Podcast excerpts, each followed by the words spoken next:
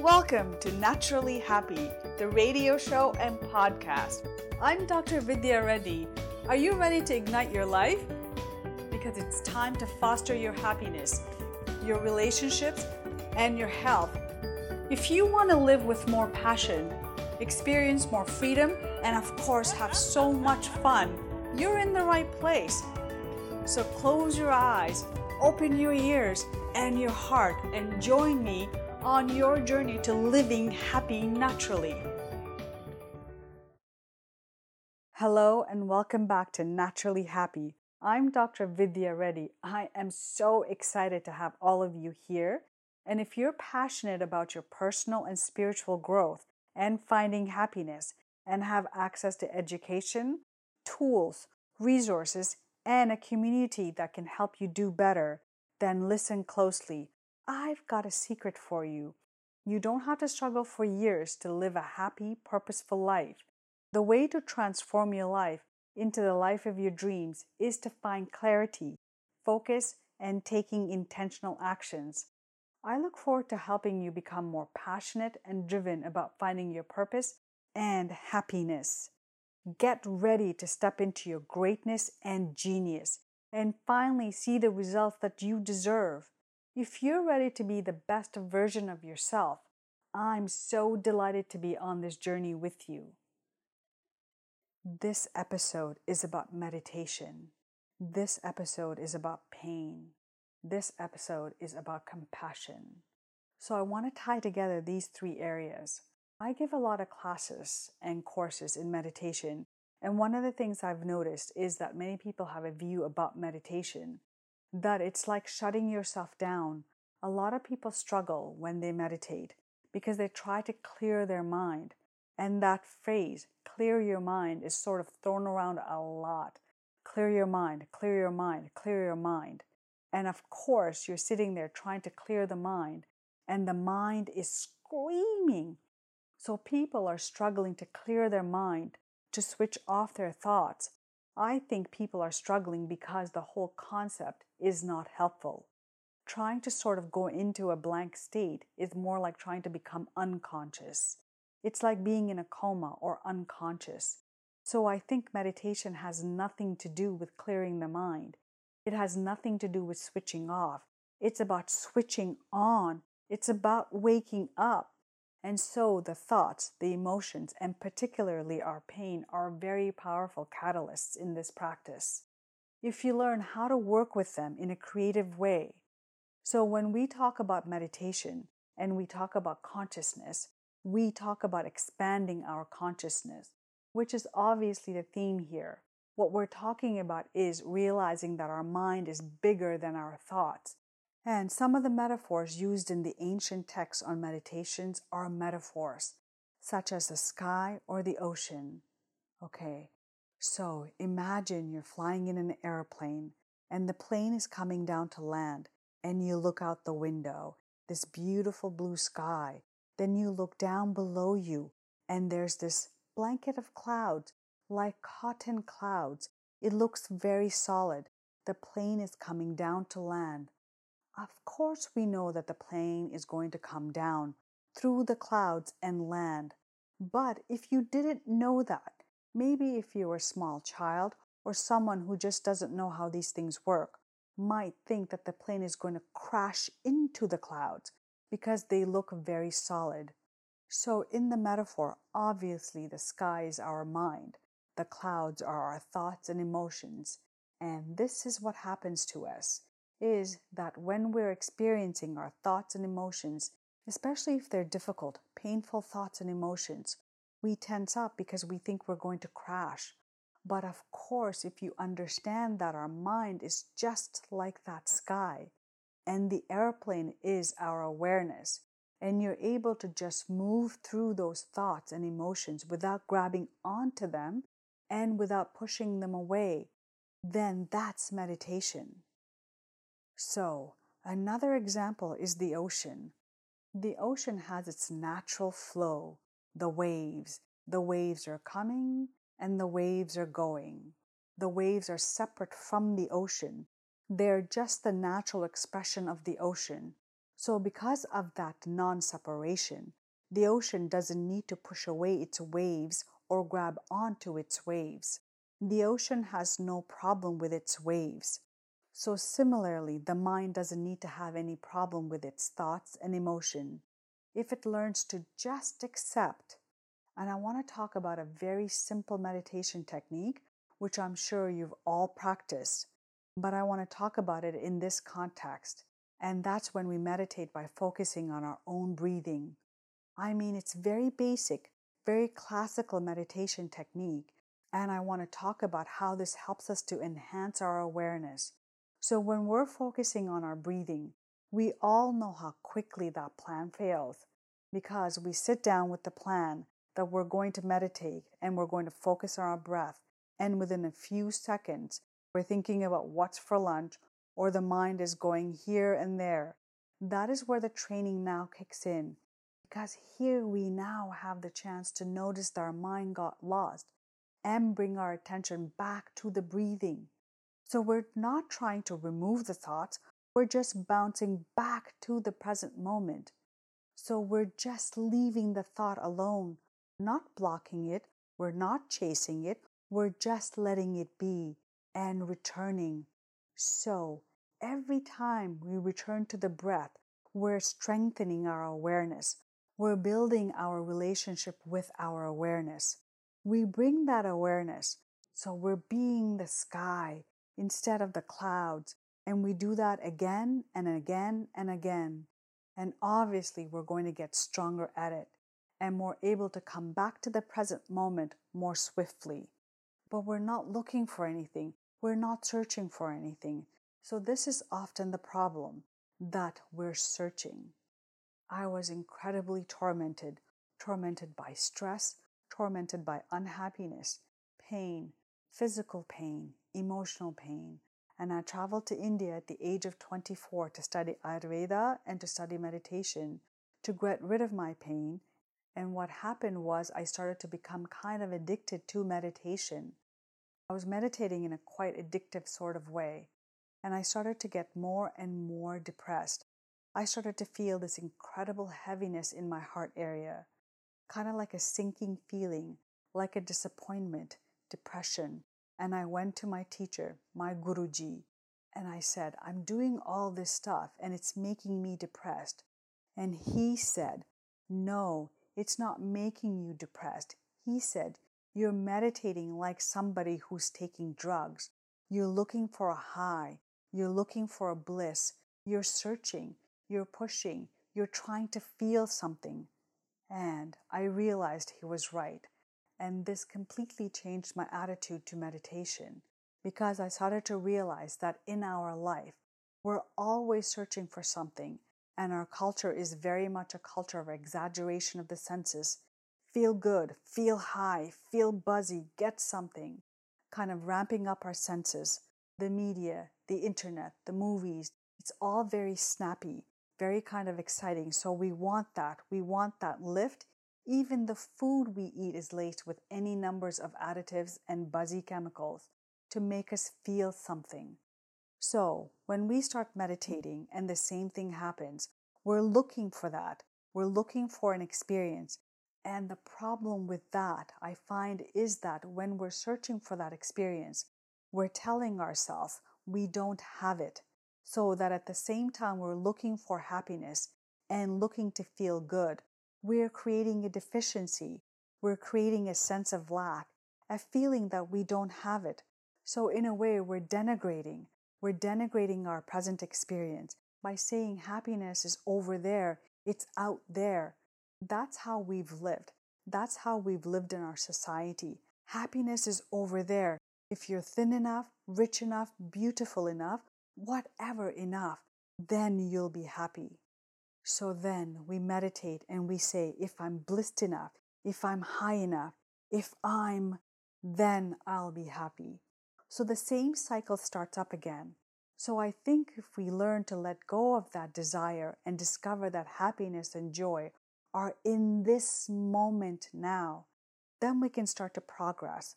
I'd like to share that after I was initiated into meditation by my Guruji, that I returned to India many, many, many years later and I went on a retreat.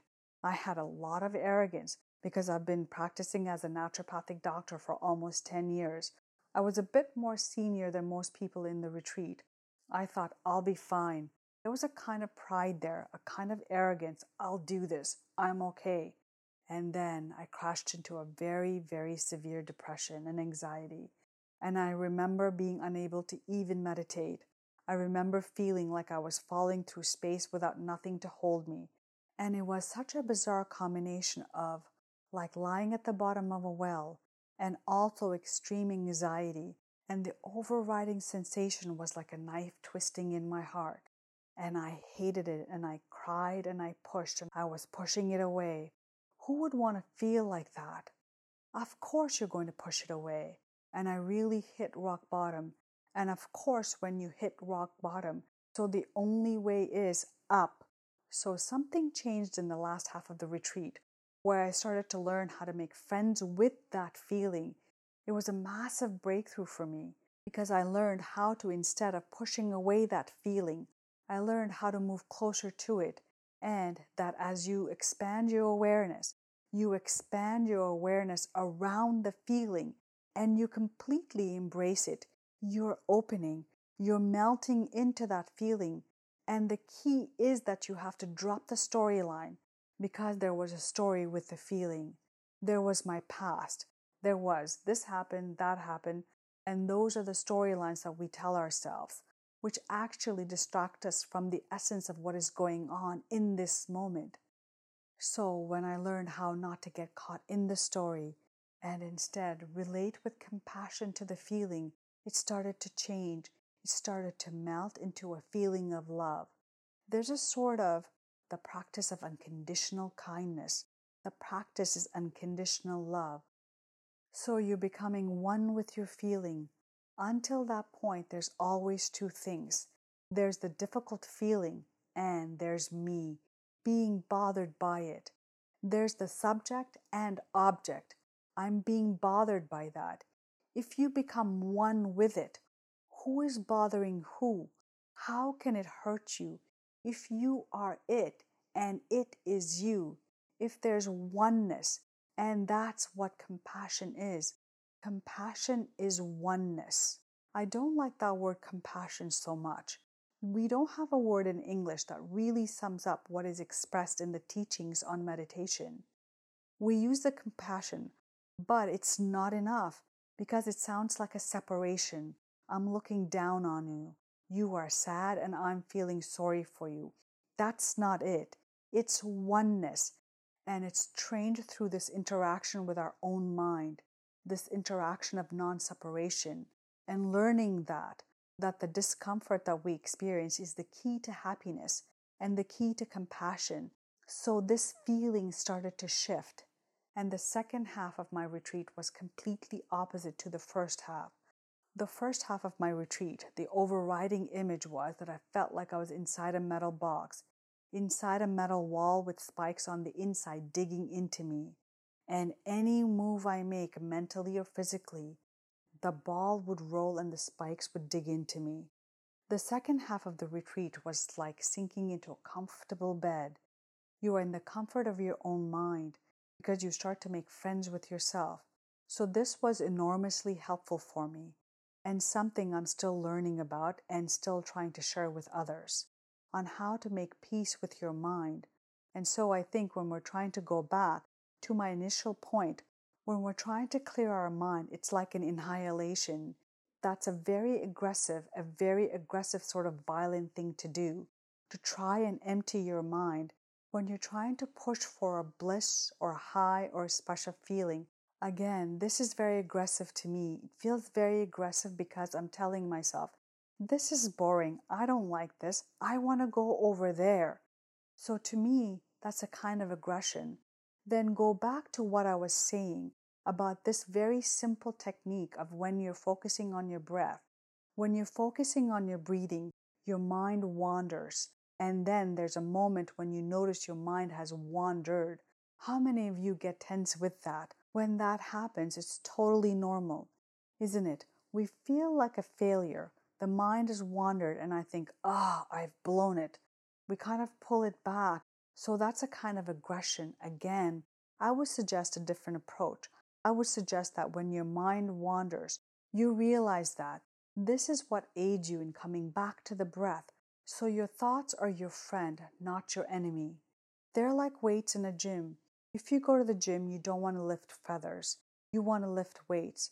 So if your mind is wandering a lot, that's good because it gives you a chance to return. And that moment of recognition that your mind has got lost, that moment is key for many people. That's a moment of failure. Like I asked you, do you get tense that like you failed? But if you can learn to see that moment as a moment of success, because you were lost and now you're found, and you're back in the conscious awareness, then you're making peace with your thoughts. This is self forgiveness. This is self acceptance. This is compassion. And only through resolving that internal conflict can we become a more compassionate person in our external world. So it's very much about the journey to a friendship, friendship with your mind. What I'm talking about, I wonder how many people get the true message, the true correlation of the mind and meditation. It's all the symbol. It's a symbol of the loss of self. It's not about you. You have to go to the ego or destroy it. You have to transcend it.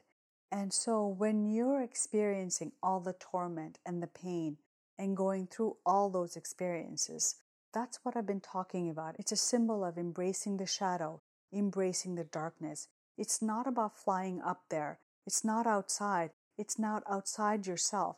It's about flying in the heart. If you want to fly up there, then just catch a plane. It's so easy. So I think that's the important message about meditation I want to share with you is that it's about compassion. Now, I want to say a few more things about compassion. I think there's a lot of people who meditate, understandably, to reduce their stress. That's fine. That's okay. But there comes a point when you want to kind of go further. Then that becomes a point where it's kind of beyond just relaxing. And that's what my work is all about on my website, naturally happy.com.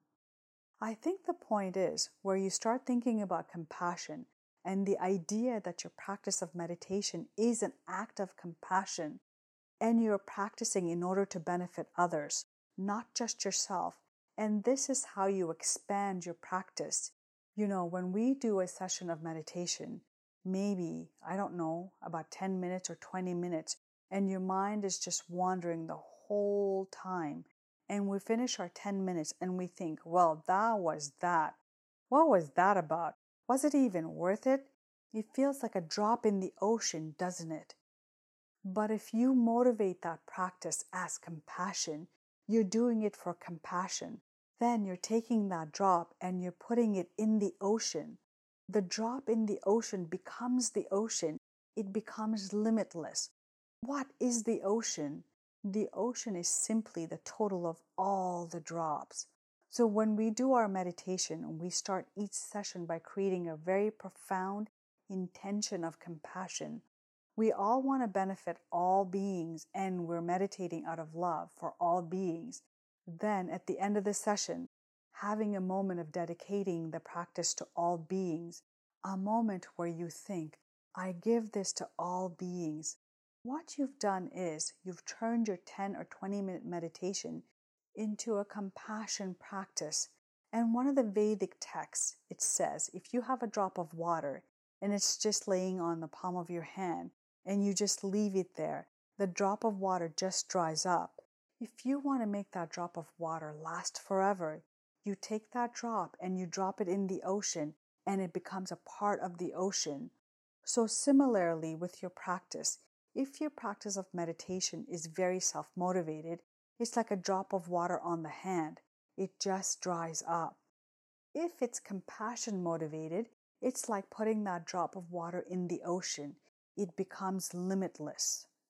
What do I mean by self motivated practice? I mean when we're just trying to get something out of it for ourselves, because the problem there is that the self is insatiable Our self is. It's like working for a boss who's never happy with anything you do, whatever you do, but the boss says it's not good enough. I want more. You didn't do it right. That's the nagging voice of our ego, which is constantly telling us, you've got to be better. You've got to be bigger. You've got to be stronger. You've got to be more this, more that. Because then the mechanism of self is all around, pushing for something and pushing away something, wanting more, wanting to get away from something else, grasping after pleasure, pushing away discomfort. This is like running on a wheel, like a hamster on a wheel, running, running, running, not moving, running towards pleasure, running away from pain. That's the sort of mechanisms of the ego. And so, when that becomes our energy of our meditation practice, the same problems happen. We start the meditation practice, actually feels like it's dry, like it's a drop of water that's just dried up. It doesn't seem to. There's no juice, it's just dry. And the practice becomes very unsatisfying.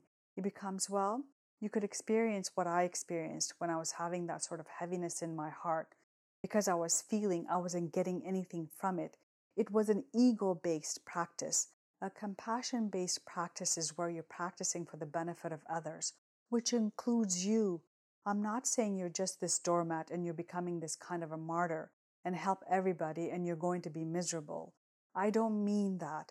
Compassion is incredibly enriching, and according to Vedic and Buddhist philosophies, compassion is the natural state of our mind. And I'm very interested in the links between the Vedas and Buddhism and neuroscience. And when I talked with neuroscientists or read research, they talked about the natural chemistry of the body, which the baby experiences. Oxytocin is the chemical between the mother and child that when she's breastfeeding, the mother and baby go into a state of oxytocin. It's also a default state chemically, and oxytocin is the chemistry of love the chemistry of unconditional love. And you know, when it's love that needs something like a validation, that's more like dopamine, the druggy love. And when it's love that expands and that doesn't need anything in return, it's oxytocin. So to me, that suggests that we are hardwired for love on a chemical level. And Buddhist philosophy has talked about this for centuries, but it's exciting to see how science is catching up to the Vedas and Buddhism 25 years a bit late. So, according to this knowledge, compassion is our natural state, so that the quality of our consciousness is love. The quality of and nature of our consciousness is love, unconditional love, not love that needs validation, but unconditional love. So, if we are meditating with that in mind and we're having that sense of compassionate giving in our practice, then we're on the right track. As I said earlier, how you relate to your own discomfort is the key. It is absolutely the key. And when I try to work with myself and what I try to share with others is in those tiny moments, those tiny moments of discomfort throughout the day. Find those very interesting. Find those tiny moments of physical and emotional discomfort. That's the practice. So when you're standing in queue, when you're stuck in traffic, even when you're in a hotel and you're pressing the button at the elevator and you're waiting for the elevator, there's a moment of waiting, isn't there? A moment when the body tenses up. When's the elevator going to come? We see all these moments of waiting, being stuck in traffic, standing in queue. We see these moments of discomfort, moments of time stolen. For a meditator, these are moments of time given, because if you can learn how to, in that moment, deeply surrender, you'll reprogram your brain. You'll reprogram in your heart. You're learning to meet discomfort as a friend.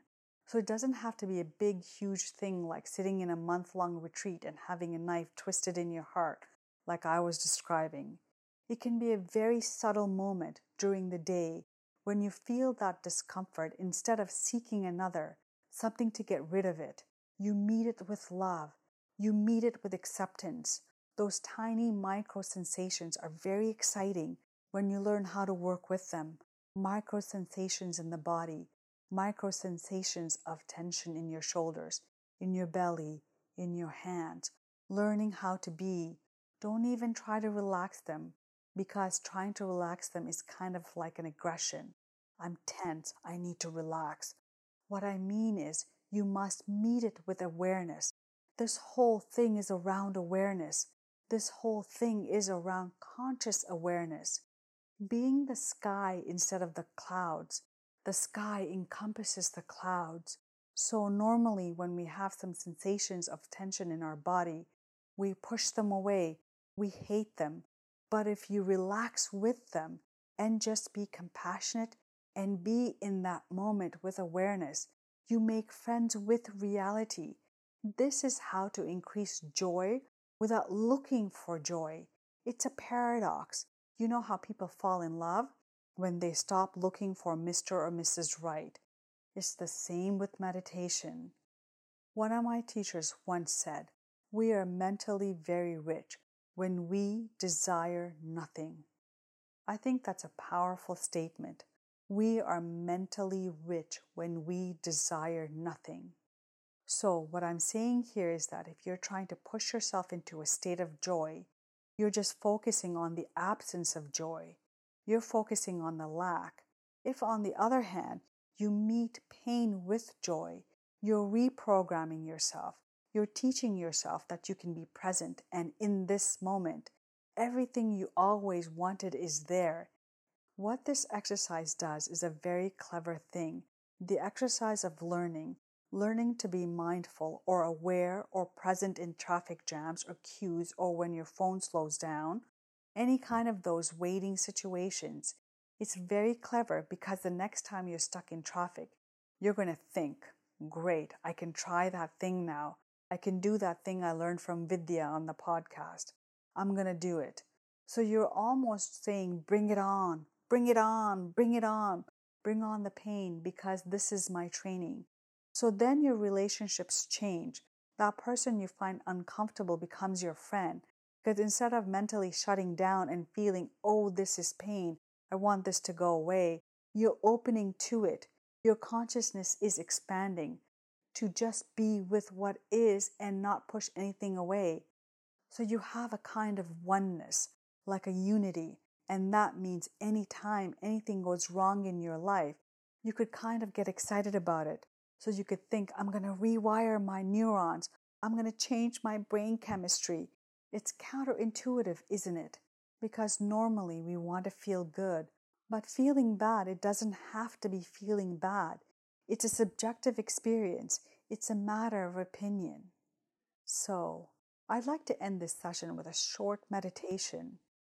I'd love to meditate with you guys together, but before we get started, I know a lot of you enjoy listening to podcasts while driving. Please do not listen to this particular meditation or any other guided meditations on naturally happy while doing something that requires your complete attention especially like driving your car. Now, if you're like a lot of people that like to close their eyes when you meditate, then the meditation I like to share with you, which is really easy to do, maybe not in the room, but you're right now, but is to look at the ocean, to look at the ocean or look at the sky. So in this room, I'd like you to visualize the ocean or the sky but I'd also like to encourage you later to go and do this on the beach if you can, where you're literally looking into the horizon. You're looking into where the ocean and the sky meet. You're looking out many miles in front of you in a straight line. Blink whenever you need to. Don't sit there with your eyes watering. What you're doing is you're mixing. You're mixing your mind with space. Your mind is expanding. Your mind is becoming one with the sky. You're not kind of hemmed in. You're completely open, and all the distractions are just like waves in the ocean or clouds in the sky, and you're just almost looking through them looking beyond them and you're not grasping after them, you're going into a whole journey and you're not pushing them down. So let's try a little session like this, but it has three steps. It's what I call a compassion sandwich. You're going to start with compassion, you're going to do the practice, and then end with compassion. Compassion on either side of the technique. So let's see that. Sit nice and straight. You can close your eyes to start with if you want. And we're going to take three deep breaths. We're going to breathe in deeply through your nose. We're going to breathe out deeply through your mouth. Just to settle, breathe in, breathe out. Feel yourself waking up. Breathe in deep. Breathe out deep. Feel yourself. Feel yourselves dancing. Breathe in deep. Breathe out deep. Feel yourself singing. Open your eyes. Spend a moment generating the intention that you wish to benefit others, generating the intention that you wish to bring peace to this world, generating the intention of unconditional love, love towards the enemy as well as the friend, generating the wish that we may practice to wake up and wake everybody else up now. Just look straight in front of you and feel or imagine that you're looking into space, into the sky, into the sea. Your mind goes on for miles. There's no edge, no boundary. You are that space. Space can encompass everything the pain, the pleasure, the distraction, the angry thoughts, the idle thoughts, that what's for lunch thoughts, that when is she going to finish thoughts. It's all there. But you are space. You are looking into that horizon where the ocean and the sky meet Later, you can do this for real on the beach. For now, we're doing this in our mind. Your mind will get distracted. Just try to look through those distractions like clouds or waves. They're just natural. They're not going to be rejected, and you don't need to follow them. Following them is like trying to change them, rejecting them is like trying to change them. Don't try to change yourself. You're fine like you are. Okay, now to finish the session, become aware of your body. Just to ground yourself, feel the chair beneath you. Feel all the points of contact between your bottom and the seat, your back and the back of your chair. You can close your eyes if you want to feel the body where it's present, touching the chair. Feel the ground underneath your feet. Feel the contact between your feet and the floor. And then we end with a moment of compassion. Again, make a strong intention or a prayer or commitment in your heart to bring peace to the world, to bring compassion to others. Your practice is the path to compassion. And let's stop here. Thank you for listening to this episode of Naturally Happy. Make sure you share it. Share what you've learned. Share what made you grow. Share what you're experimenting with. These are ideas I want you to experiment with, play with, and learn from. Remember, this is your journey. I'm just facilitating it. I'm helping you grow. Thank you for trusting me Thank you for being here, and I'm so, so grateful. Thank you so much for listening through to the end of this episode. I hope you're going to share this all across social media. Let people know that you've subscribed to Naturally Happy. Let me know, post it, tell me what difference it's making in your life. I'd love to see your thoughts, and I can't wait for this incredibly conscious community we're creating of purposeful, happy people. You are now a part of the tribe, a part of the squad. Thank you for being here, and I can't wait to share the next episode with you in peace, love, and gratitude. Till next time.